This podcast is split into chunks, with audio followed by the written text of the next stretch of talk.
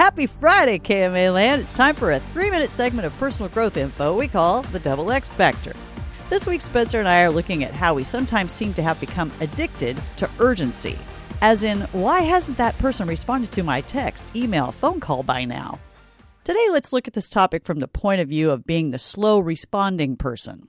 I'm also working with the sales staff here at KMA to find ways to not let email become a huge distraction from what we really want to accomplish. And I'm looking at some tips from organizational psychologist Adam Grant. Now, Grant offers this about why we should respond to emails and messages. Quote, it's a sign of conscientiousness. People who are dependable, disciplined, and organized are more responsive to emails. It sends a clear signal in that way. End quote. Now, there's some research out there that says the average person looks at their email 75 times a day. I'm sure I'm guilty of being above average on this one. When we do this, we are basically making our inbox our to do list. Using your inbox as a to do list seems pretty compelling, but it's not a good strategy. The other tip Grant suggests is something I try to be diligent about unsubscribe. When you get emails that you don't have interest in, be sure to take the 15 seconds and unsubscribe to make the noise level in your inbox more manageable.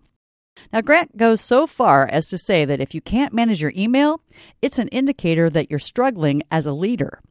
His suggestion is get ruthless about touching every email that comes in your inbox or text as few times as possible.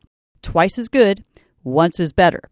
If it'll take you longer to file the email away and respond to it later than it would to respond immediately, then do it now. Otherwise, clear off some time in your schedule daily for just responding to emails.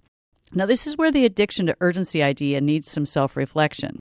If you were to only check your email, say, a half dozen times a day and respond to everything that's there, does that idea sound difficult to you? Then the question becomes why does the idea of looking your email messages less feel uncomfortable?